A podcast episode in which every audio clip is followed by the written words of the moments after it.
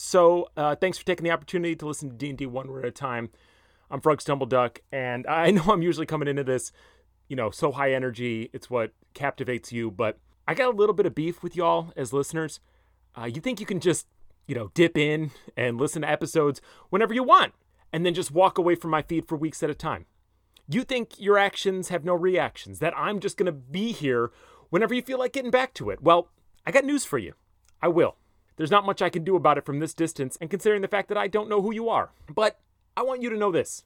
If I could, I'd slap your little eardrums every time you tried to take your headphones off without catching up on all my sweet tracks. I just had to say it.